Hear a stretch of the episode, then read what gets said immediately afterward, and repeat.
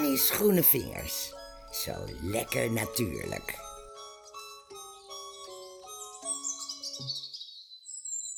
Ik liep net naar buiten en had een van mijn buren een plastic zak neergelegd bij de vuilnis. En daar een wit papier op geplakt. Met de dreigende zwarte letters Japanse duizendknoop. Nou, dan weet je wel hoe laat het is, toch? Maar is het nou werkelijk zo'n griezel? Of is er nou meer aan de hand? De Japanse duizendknoop komt helemaal niet verrassend. Uit Japan. Maar hij voelt zich elders in de wereld ook heel goed. Maar hij is niet bepaald geliefd. Sterker nog, veel mensen haten hem.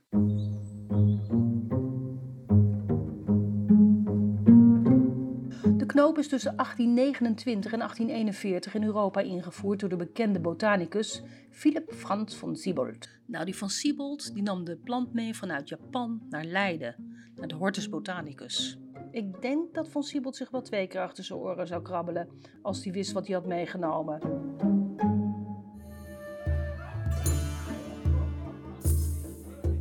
In het Latijn wordt Japanse duizendknoop Polygonum cuspidatum genoemd. Polygonum betekent veelhoekig en cuspidatum betekent wijzend gegeven. Het zou kunnen zijn dat het de naam heeft omdat de bloeisels op wijzende vingers lijken. In de Japanse duizendknoop zit veel resveratrol. En dat is een hele krachtige antioxidant. Het zijn stoffen die de plant zelf aanmaakt om zich te beschermen tegen schimmels, virussen, bacteriën, insecten en UV-straling.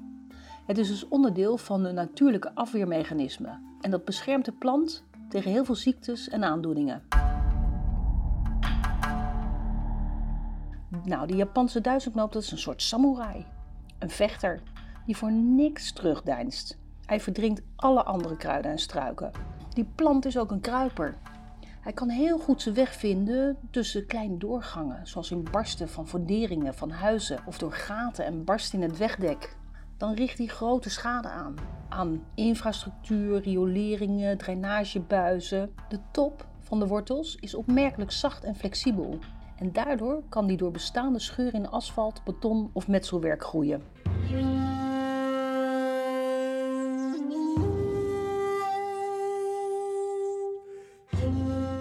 Maar hoe herken je nou die Japanse duizendknoop? Nou, hij kan tussen de 1 à 3 meter hoog worden. Hij heeft holle, rechtopstaande stengels met roodbruine vlekken. De knoop heeft eironde, leerachtige bladeren zonder haren aan de onderkant. En die lengte van de bladeren die zijn tussen de 10 à 15 centimeter lang. Hij krijgt kleine, crèmewitte, soms witroze bloemen van juli tot en met september. En in de winter dan trekt hij zich terug onder de grond.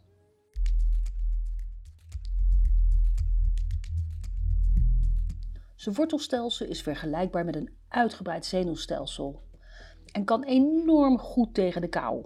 Hij kan zelfs temperaturen van min 35 overleven. In het Engels heet de plant Japanese knotweed. Ik kwam zelfs liedjes tegen over Japanese knotweed. You got knotweed. Japanese knotweed. De Japanse duizendknoop is door zijn groeikracht en ongevoeligheid voor bestrijdingsmiddelen echt heel moeilijk te bestrijden op plekken waar die eenmaal zit. Dus moet deze samurai met meerdere tactieken worden bestreden. Je kan hem bijvoorbeeld maaien en afvoeren en dat doe je tijdens de bloeiperiode in augustus en september en het kan ook nog wel tot midden oktober.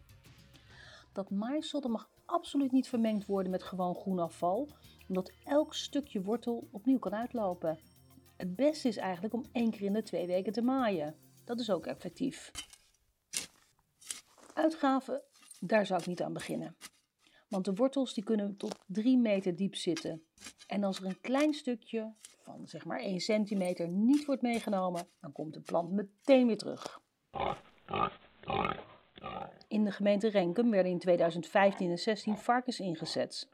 Het idee is dat de plant uitgeput raakt, doordat de varkens er voortdurend aan vreten. Maar wat bleek nou? Ze vinden hem helemaal niet lekker. Maar weet je wie er wel dol op zijn? Dat zijn schapen. En die Galloway-runderen, je weet wel, die woestelingen, die houden er ook van. En die knabbelen en knabbelen en knabbelen. En die weten de Japanse duizendknoop te reduceren tot bonsai-niveau.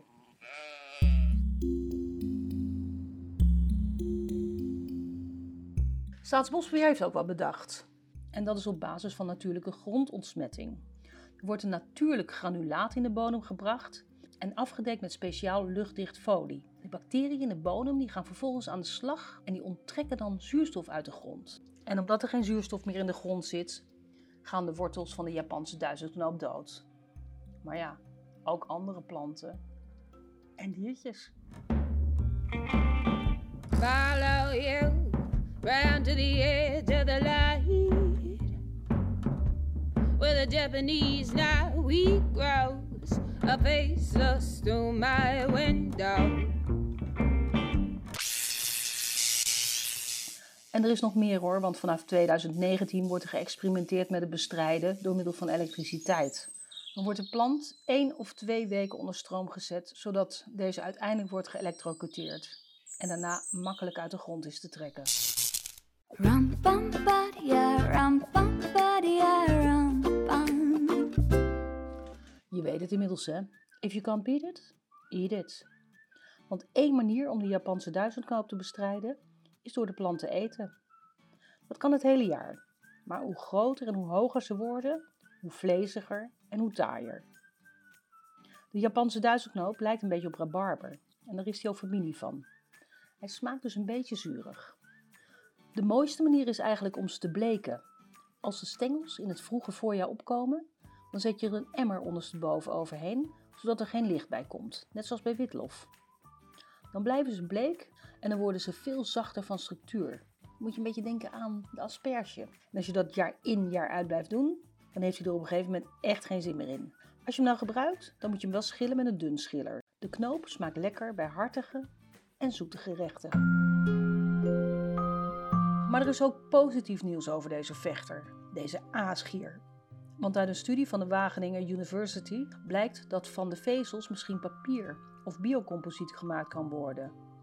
Maar dat moet nog wel verder worden onderzocht. En hij kan meer hoor, die Japanse duizendknoop, want hij is een schoonmaker. De plant neemt giftige, zware metalen op vanuit verontreinigde grond. Dus door de plant te oogsten en af te voeren, neemt de bodemverontreiniging af. Zo zie je maar. De Japanse duizendknoop is een plant met heel veel gezichten. Tot de volgende keer. Toedeledokie.